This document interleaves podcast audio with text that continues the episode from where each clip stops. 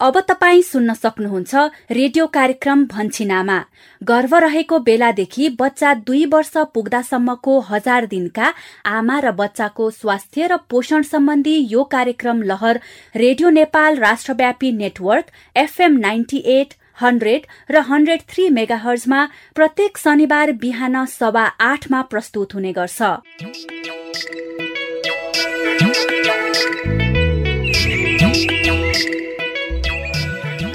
नमस्कार। रेडियो कार्यक्रम लहर भन्छिन आमाको नयाँ एक सय तिरासीौं भागमा स्वागत गर्छु म यशोदा।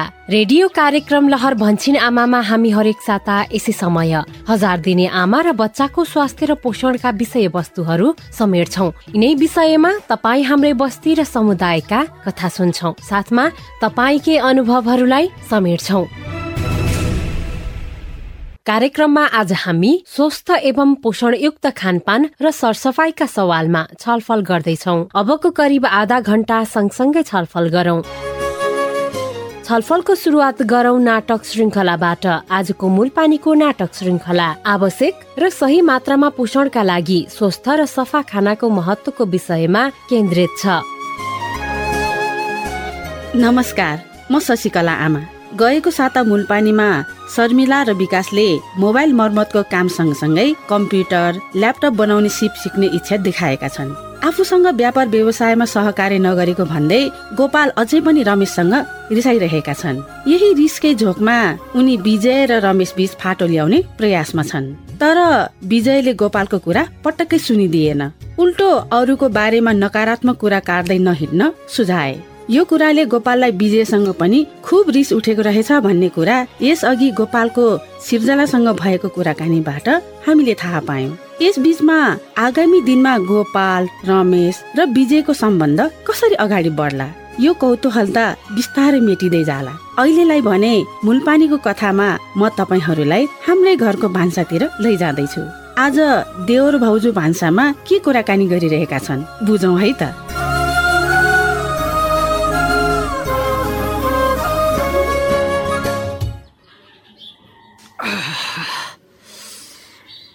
खै भाउजू त्यो कचौरा यता दिनुहोस् त।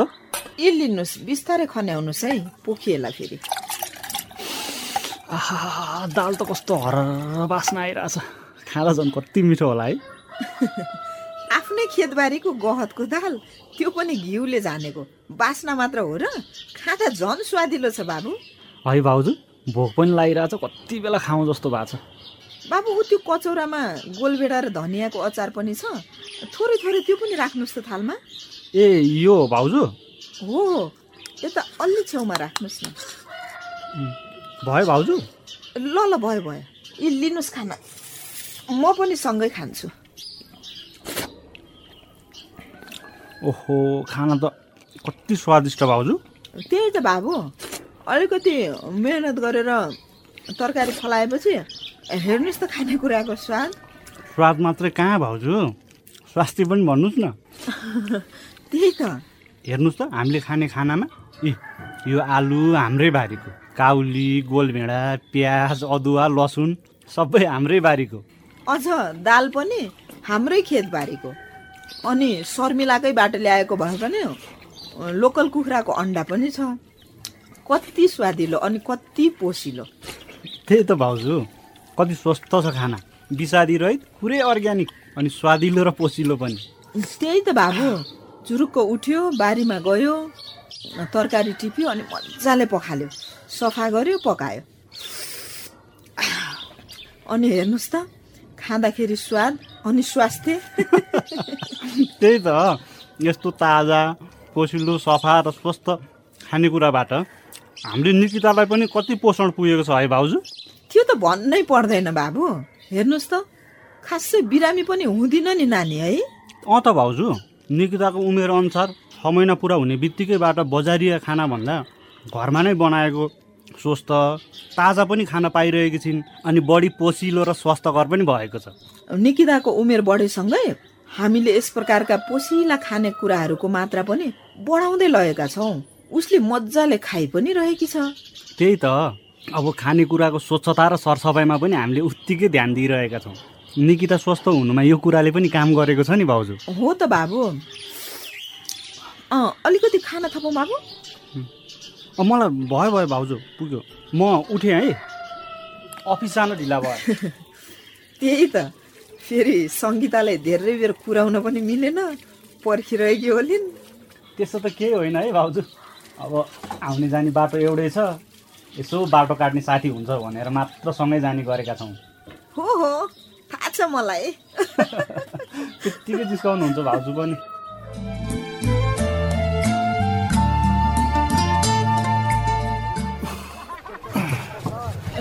ल।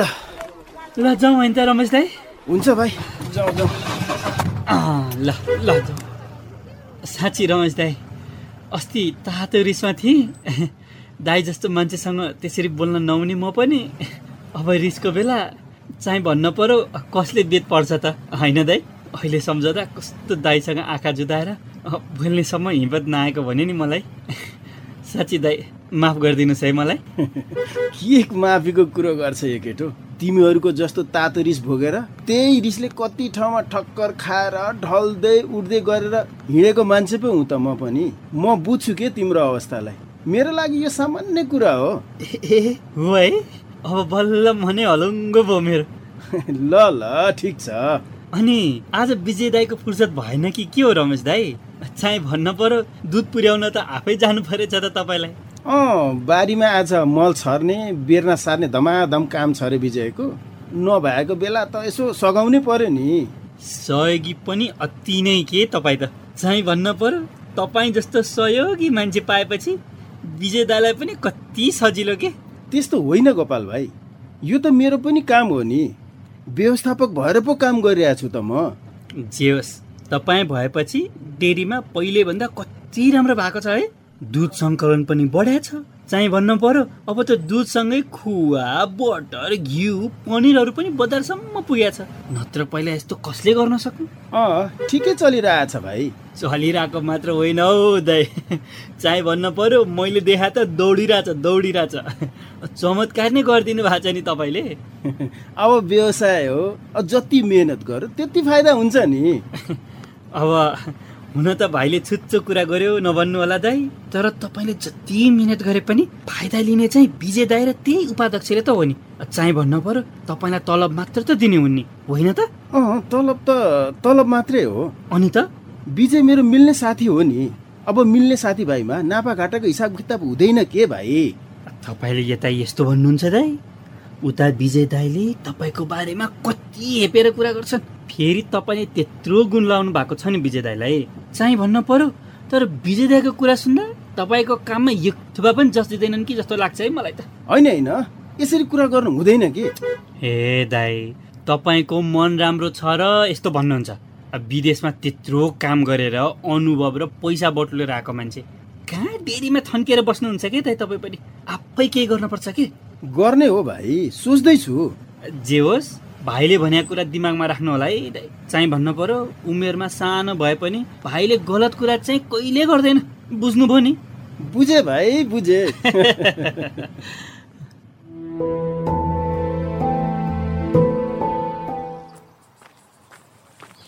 मुस्कुराउँदै आइरहेछौ त अरुण के भयो? के हुनु नि? जानुका भाउजूको कुराले नि? भाउजूले तिम्रो र मेरो सम्बन्धको बारेमा के थाहा पाउनु भएछ कुनि जिस्काएर हैरान बनाउनु भएको छ। लौ र कसरी थाहा पाउनु भयो त जानुका भाउजूले? कि घरमा कसैलाई भनेको थियो कि क्या हो तिमीले? आमाले साह्रै शङ्का गर्ने भएर आमालाई चाहिँ भनेको थिएँ। ला हो र आमालाई थाहा छ त्यसो भए? अब त भेट हुँदा पनि बोल्नु अप्ठ्यारो हुने भयो। लौ किन अप्ठ्यारो मान्नु? किन मेरो आमालाई नचिन्या जस्तो कि। हाम्रो कुराले आमा झन् कति खुसी हुनुहुन्छ। हो र हो नि? आमाले त तिमीलाई पहिल्यैदेखि नै बुहारी बनाउन पाए हुन्थ्यो भनेर मलाई भनिरहनु हुन्थ्यो मैले नै तिमीलाई भन्न नसकेर मात्रै हो। मलाई पनि शशिकला आमाकै बुहारी बन्न मन छ भनेर मैले पनि त कहाँ भन्न सकेर? ल हेर मनमा त्यस्तो कुरा भएर पनि मेरै प्रस्ताव कुरेर बस्नुपर्ने। बेकारमा मलाई त्यत्रो टेन्सन दिएर। माया जस्तो कुरा कहाँ सजिलै पाइन्छ त अरुण? अलिकति मेहनत गर्नु परेन। अलिअलि मात्र हो र। लास्टै मेहनत गर्नु पर्यो नि मैले। अनि मेहनतको फल पनि त मिठो छ नि होइन? अब आफैले आफैलाई मिठो भन्न त पाइहाल्यो नि। ल हिँडौँ अब। ल जाउँ। अरुण हेर न। हाँसी मजाक आफ्नो ठाउँमा छ तर मलाई हिजो कुरा थाहा पाएदेखि नि साह्रै टेन्सन भइरहेछ भने। के कुरा सङ्गीता? अस्ति हामी पिपल चौतारीमा कुरा गर्दा गर्दै गोपाल दाईले देखेका थिए नि। अँ अनि? मलाई त तिनको बानी देखेर त्यति बेलै डर लागेको थियो। नभन्दै हेर न हाम्रो बारेमा गाउँमा नचाहिने हल्ला गर्दै हिँडेका रहेछन् नि त तिनले। अरे यो गोपाल दाई पनि के भएका होलान्? पहिला पनि विकास दाईले नचाहिने हल्ला गर्दै हिँडेर हामीलाई कति अप्ठ्यारो भएको थियो। याद छ नि तिमीलाई? हो त। अब फेरि गोपाल दाईको त्यही पारा। उफ ढुक्कै लागिसक्यो। अब नबिराउनु नडराउनु नि सङ्गीता। हामीले नचाहिने काम गरेका छैनौँ भन्ने कुरा हामीलाई थाहा छ। बाँकी अब नराम्रा मान्छेहरूले हाम्रो बारे नराम्रै सोध्छन् भने सोच्न दिने हो कि? अब मुख थुनेर हिँड्न पनि त सकिँदैन नि होइन त? अँ त्यो त हो नि अरुण। ल अब धेरै नसोच। ए पालिका पनि आइपुग्यो। म जान्छु है त। बेलुका फर्किँदा कुरा गरौँला हुन्छ अरुण बाई बाई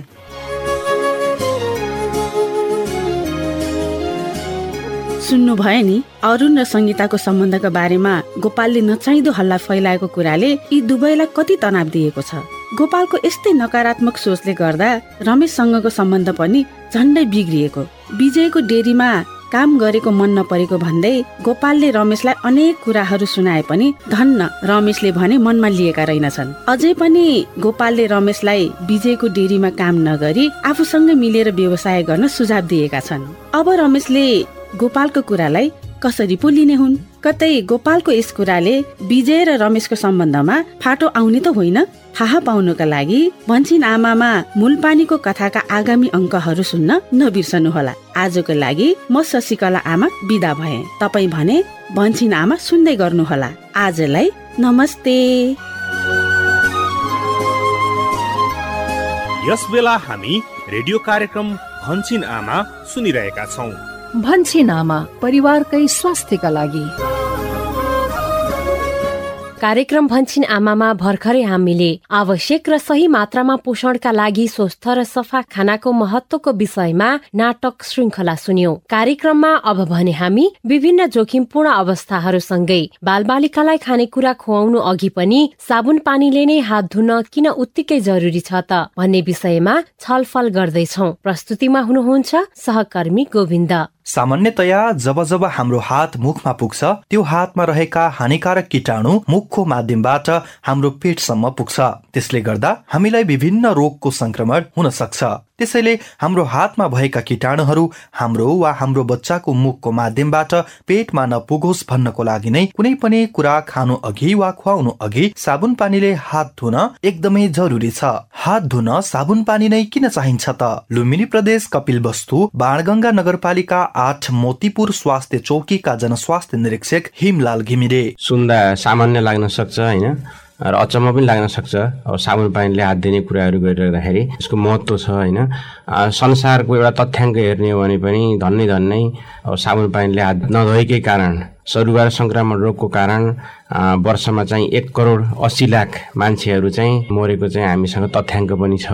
जति पनि सरुवा रोगहरू सङ्क्रामक रोगहरू छन् अस्सी प्रतिशत चाहिँ सरुवा रोगहरू साबुन पानीले हात नधोएकै कारणले हामी रोगको शिकार बनेका छौँ। त्यसैले साबुन पानीले हात धुनेको महत्त्व एकदमै चाहिँ बढी चाहिँ छ। हो खाना पकाउनु अघि खानु र खुवाउनु अघि अनि चर्पीको प्रयोगपछि फोहोर कुरा छोएपछि बच्चाको दिशा छोएपछि लगायतका विभिन्न छवटा जोखिमपूर्ण अवस्थामा साबुन पानीले हात धुनुपर्छ। 제가 यो सँगै अहिलेको अवस्थामा कोरोना भाइरसको संक्रमणबाट बस्नको लागि पनि साबुन पानीले नै हात धुनुपर्छ। लुम्बिनी प्रदेश रोल्पा अस्पताल रेउघाका हेल्थ असिस्टेन्ट कृष्ण प्रसाद डाङ्गी सामान्य गरेर हामीले कुनै पनि काम गर्नुभन्दा अगाडि र पछाडि हात धुने गर्नुपर्छ।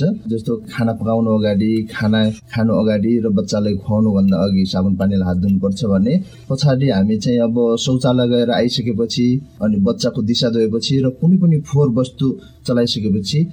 साबुन पानीले हात धुने गर्नुपर्छ। र साथसाथै अहिले कोरोनाको महामारी भएको कारणले गर्दा विभिन्न काम गरिसकेपछि विभिन्न वस्तुहरू छोइसकेपछि पटक पटक साबुन पानीले हात धोइसकेपछि हामीले जो कोरोनाको विषाणुहरू छ यसबाट पनि बच्न सकिन्छ। अवश्य। विभिन्न जोखिमपूर्ण अवस्थाहरूमा साबुन पानीले मिची मिची हात धुनाले झाडा पखाला हैजा आउ टाइफाइड जुका जस्ता पानीजन्य तथा सरुवा रोगबाट बच्न सकिन्छ। त्यसैले विभिन्न रोगका संक्रमणबाट आफू र आफ्ना परिवारलाई जोगाउनको लागि साबुन पानीले हात धुन अनिवार्य छ। यो कुरामा तपाईँ हामी कतिको सचेत छौँ त? सुनौ प्रदेश एक संखुवा सभा लुम्बिनी प्रदेश दाङ र सुदूरपश्चिम प्रदेश डडेलधुराका केही बच्चाका अभिभावकको अनुभव। सुनिता कुलुङ सिलचङ गाउँपालिका वार्ड नम्बर दुई बाला। चर्पी गएपछि दिशा पिसाब गरिसकेपछि बच्चाको दिशा धोइसकेपछि अनि बच्चालाई खाना खुवाउनु अघि साबुन पानीले हात मिची मिची धुने गरेको छु अनि फोहोर मैला छुइसकेपछि अनि बारीतिर काम गरेर आएपछि खाना खाने बेला तरकारी पकाउने बेलामा खाना पकाउने बेलामा पनि हात मिची मिची साबुन पानीले धुने गरेको छु। नाम शांति यादव वार्ड नंबर छह साबुन पानी से रोजा हाथ धोए थे। अब सकारे उठो तो फिर धो। साबुन पानी से हाथ नहाए लगा तो फिर धो। साबुन पानी से हाथ खाए से पहले फिर धो। गोबर बहान तब धोएन टॉयलेट गए तब धोएन। भात खाए से पहले साबुन पानी से हाथ धो लो छोट लड़के के खिलाओ। तब साबुन पानी से हाथ धो। उनका खाए पानी खाओ तब साबुन पानी से हाथ धो उन्हों के धोआओ साबुन पानी से ना लड़कन के बच्चन के ना धो तो हर डर लग रहा था कि कीटाणु ना हुआ है। लड़कन के पेट झरी उल्टी हुई सर्दी लागी ये कुछ ना धोआ जाता कि सफा सुघर रही तो रोग नहीं लागी। म खेमराज पाठन अमरगढी नगरपालिका वडा नम्बर पाँच। मेरो नातिनीलाई बिस महिना भयो। खाना खानुभन्दा पहिले हात धुने अब बच्चाले दिशा पेसाबरीलाई बच्चाको तातो पानी लगाएर धुने अनि त्यसपछि त्यो हातलाई साबुन पानीले एकदम मिचमिच गरेर धुने। धेरै ख्याल रहेछ सबैले अहिले त राम्रै छ त्यो हात धुनको। जो भाँडा धुने साबुन हुन्छ दोस्रो साबुन नै हुन्छ कसैले न कसैले हात धोयो भने एकदम साफ रहेछ। सबै धुन न पहिलेलाई बच्चालाई हात धोयो भने खुवाया कहाँ हात त धोयानु तुमले? होइन? दिशा पेसाबरी बेला साबुन लाया कि लाएन भनेर हाम सोध्नुहुन्थ्यो तसो अहिले के नाथे घरमा सबै जान्ने छन् सबै आफै धोहाल्न। साबुन छ अहिले त पर्याप्त छ। राखेकै हुन्छ धोइराख्दा अन्त तपाईँ हामी मध्ये धेरै जसोले पानीले मात्र हात धुने वा भर्खरै पानी चलाएकै त हो हात सफा नै छ किन धुनु पर्यो र भन्ने गरे पनि सुनिन्छ। तर पानीले मात्र हात धुँदा हातका कीटाणु नष्ट हुँदैनन्। त्यसैले हात धुनको लागि साबुन पानी नै चाहिन्छ भन्नुहुन्छ। गण्डकी प्रदेश बागलुङ लहरे पिपल स्वास्थ्य चौकीका प्रमुख विष्णुनाथ सापकोटा। हात धुने कुरामा। साबुन पानीको त कुनै विकल्पै छैन। अब खरानी अब माटो भनेको त त्यसमा नि किटाणुहरू रहेका हुन्छन्। जसले गर्दा झन् झन् सङ्क्रमण सम्भावना झन् बढेर जान्छ। त्यस कारणले हामीले साबुन पानी बाहेक माटो खरानीले हात धुनु चाहिँ राम्रो हुँदैन र साबुन पानी नै यसको उत्तम उपाय हो र यसको वैकल्पिक उपाय चाहिँ केही नहुन सक्छ। त्यसले साबुन पानीलाई नै जोड दिनुपर्ने देखिन्छ। रोग लाग्नबाट बचाउने कुराहरू रह्यो र बच्चाको बौद्धिक विकासका कुराहरू पनि यस सरसफाइसँग जोडिएको हुन्छ। किनभने पटक पटक बिरामी भइरहेको भने उसको चाहिँ बौद्धिक विकास पनि कम हुने हुनाले हामीले सरसफाइलाई एकदम महत्त्वपूर्ण रूपमा जोडिएको हुन्छ त्यस कारणले साबुन पानीले हात चाहिँ मिची मिची हात धुने कुराहरूलाई चाहिँ निरन्तरता दिइराख्नु नै पर्छ। हो पानीले मात्र हातका किटाणु जाँदैन त्यसैले हात धुन साबुन पानी नै चाहिन्छ। अझै हामी मध्ये कतिपयको बुझाइ दिशा पो फोहोर हो। दिशा गरेपछि साबुन पानीले हात धोए भइगयो नि भन्ने पनि छ। जसकारण दिशा गरेपछि साबुन पानीले हात धुने गरेको भए पनि अरू बेला भने साबुन पानीले हात धुन हेल चेक्राई गर्ने गरेका छौ। हाम्रो यही हेल चेक्राईका कारण हामीले हाम्रो हातको माध्यमबाट किटाणुलाई आफ्नो र बच्चाको पेटसम्म पुर्याइरहेका हुन्छौ र रोगलाई निम्त्याइरहेका हुन्छौ। यसबाट बस्नको निम्ति तपाईँ हामीले हरेक जोखिमपूर्ण अवस्थाहरूमा साबुन पानीले हात धुनै पर्छ।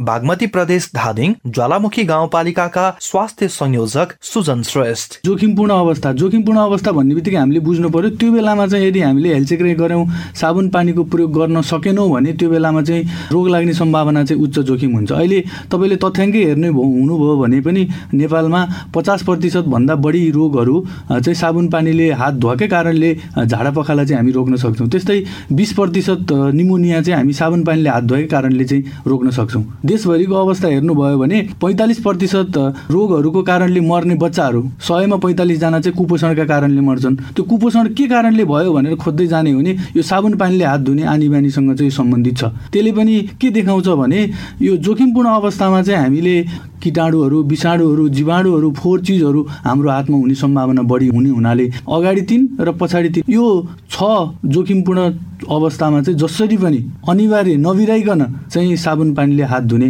अभ्यास चाहिँ गर्न लगाउनु चाहिँ हाम्रो लागि असाध्य महत्त्वपूर्ण छ। हो साबुन पानीले हात धुने कुरालाई हामीले अनिवार्य रूपमा हाम्रो व्यवहारमा लागू गर्ने हो भने विभिन्न रोगका संक्रमणबाट आफू र आफ्नो परिवारलाई बचाउन सकिन्छ। यही सन्दर्भमा अब कुरा गरौं बाल बालिकालाई खानेकुरा खुवाउनु अघि साबुन पानीले हात धुनुपर्ने सवालमा। सामान्यतया हामी आफ्नो लागि जोखिमपूर्ण अवस्थाहरूमा साबुन पानीले हात धुने कुरामा त होसियार छौं। तर बच्चा बच्चीहरूलाई खानेकुरा खुवाउनु अघि साबुन पानीले हात धुने कुरामा हामी त्यति होसियारी अप्नाइरहेका हुन्नौ। हामीले सामान्य ठानेर हेलचेक गर्नाले बच्चाको स्वास्थ्यमा ठूलो असर पर्न सक्छ। बच्चा कुपोषित भई ज्यानै समेत जाने खतरा हुन सक्छ। त्यसैले पनि हामीले चाहेको जस्तै स्वस्थ बच्चा बनाउनको लागि बच्चा बच्चीहरूलाई कुनै पनि खानेकुरा खुवाउनु अघि साबुन पानीले मिची मिची हात धुनुपर्छ।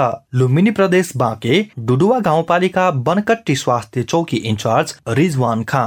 जोखिमपूर्ण अवस्था कुछ होता है, ऐसी अवस्था होता है कि वो टाइम पर हम लोग साबुन पानी से हाथ धोवा जी तो विभिन्न किस्म के संक्रमण, विभिन्न किस्म के आने वाला रोग से, पानी से लगा वाला रोग से बच सकाया था साबुन पानी से हाथ धोवा जी तो जो हम लोग के तमाम किस्म के पानी से लगा वाला रोग है, उसे बच सकाया था अक्सर बच्चे जो हज़ार दिन के अंदर बच्चे होते थे वर्ष छोट बच्चे, अक्सर सर सफ़ाई की कमी की वजह से बीमार हो, चांस ज़्यादा रहा था उसके साथ साथ में बच्चे का थप खाना खुआगा वो टाइम पर सर सफ़ाई में ध्यान न देगा तो टाइम पर बच्चा को विभिन्न किस्म के रोग लग सकता है, प्लस कुपोषण तरफ़ बच्चा जा सकता है। साबुन पानी से हाथ हम लोग धो बच्चे का खाना खुआ में ध्यान देगा तलो लगभग झाडा पखाला के दर हम लोग घटा सकेका था अवश्य। हामीले आज गरेको सुरक्षित व्यवहारले बच्चाको भोलि त राम्रो हुन्छ नै। असुरक्षित व्यवहारका कारण बच्चा बिरामी हुँदा उपचारमा लाग्ने समय र पैसाको पनि बचत हुन्छ। अनि यसका साथै बच्चाले पनि अभिभावकको सिको गर्दै उसमा पनि साबुन पानीले हात धुने बानीको विकास हुन्छ। त्यसैले बालबालिकाहरूलाई कुनै पनि खानेकुरा खुवाउनु अघि खुवाइदिने व्यक्तिले आफूले पनि साबुन पानीले हात धुनुपर्छ र बच्चाको हात पनि साबुन पानीले धोइदिनुपर्छ। लुम्बिनी प्रदेश रूपन्देही मायादेवी गाउँपालिका कमरिया स्वास्थ्य चौकी का अहब रामवरण गुप्ता। अब बच्चन के हमन के जब खाना खियावल जाला तब बच्चा भी अपने ही खाए खो जाला कबो अपने ही खाए के मुँह में हाथ डायरेक्ट खो जाला कबो अपने ही मतलब अंगुरी चूसे लगाला। यही नाते अब बच्चों के भी अब हाथ धोल रही सफ़ा से तो बच्चा अपने मुँह में हाथ डाली तब वो भी हमन के कोनो परेशानी ना रही। बच्चा के हाथ धोइले के बाद अब बच्चा अपने ही कबो हमन खियौते खियौते बच्चा अपना खाए खो जाला अपना मुँह में हाथ डाला कि हम कैसी खाए कह के। यही नाते अब ओके खियौले से पहले ओके हाथ धोल एकदम जरूरी। हो बच्चाले हिँड्दा खेल्दा विभिन्न फोहोर वस्तुहरू छुने भएकाले बच्चालाई खुवाउनु अघि खुवाउने व्यक्ति र बच्चा दुवैको हात अनिवार्य रूपले साबुन पानीले धुनुपर्छ ताकि हात र मुखको संसर्गबाट बच्चाको पेटमा कीटाणु नपुगोस्। यो सँगै कतिपय अवस्थामा कामबाट यत्तिकै फर्कदा आमाको हातमा लुगामा पसिनामा कीटाणुहरू टाँसिएका हुन सक्छन् र यही अवस्थामा आमाले बच्चालाई दुध खुवाउँदा ती कीटाणु बच्चाको पेटमा पुगी बच्चा बिरामी पर्न सक्दछन्। त्यसैले आमाले बच्चालाई दुध चुसाउनु अघि पनि साबुन पानीले मिची हात धुनुपर्छ। सुदूरपश्चिम प्रदेश बाजुरा दशरथ चन्द नगरपालिका दुई देहिमाण्डो स्वास्थ्य चौकीका प्रमुख निर्मला पन्त।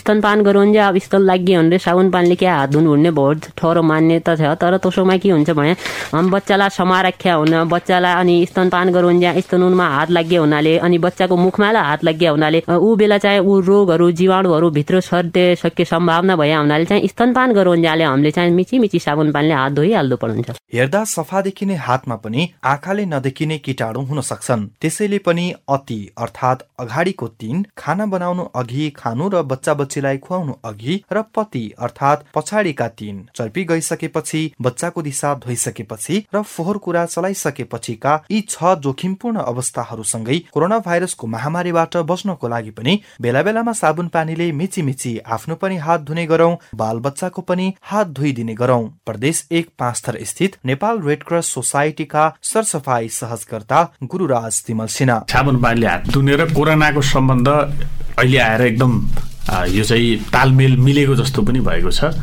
हामीले विगतमा गरेका अभ्यासहरू कि बारम्बार साबुन पानीले हात धुनुपर्छ।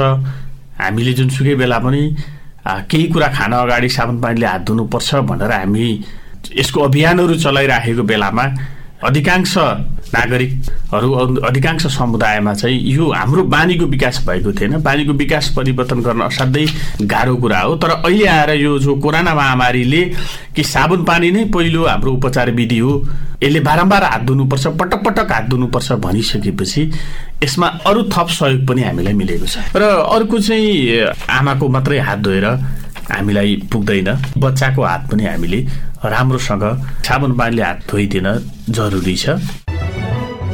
कार्यक्रम भन्छन् आमाको एक सय तिरासीौं भागमा आज हामीले पोषणका लागि सफा र स्वस्थ खानाको महत्व विषयक मूलपानी गाउँको नाटक श्रृङ्खला साथै विभिन्न जोखिमपूर्ण अवस्थाहरूसँगै बालबालिकालाई खानेकुरा खुवाउनु अघि पनि साबुन पानीले नै हात धुन किन उत्तिकै जरुरी छ भन्ने विषयमा छलफल प्रस्तुत गर्यौं। यो छलफल तपाईँ हाम्रा लागि अवश्य पनि उपयोगी भयो होला भन्ने हामीले विश्वास गरेका छौं। कार्यक्रम भन्छिनामा स्वास्थ्य तथा जनसङ्ख्या मन्त्रालयको साझेदारीमा युएसएआईडीको आर्थिक सहयोगमा सञ्चालित सुआहारा परियोजनाका निम्ति डिजिटल ब्रोडकास्ट इनिसिएटिभ इक्वल एक्सेसले निर्माण गरेको हो। अब भने आजको लागि रेडियो कार्यक्रम लहर भन्छिन आमाको यो केन्द्रीय संस्करणबाट विदा माग्ने बेला पनि हुने लाग्यो। सम्पूर्ण स्थानीय एफएम सहकर्मीहरू सहित म यशोदा पनि विदा भए। नमस्ते। भन्छे नामा परिवारकै स्वास्थ्यका लागि।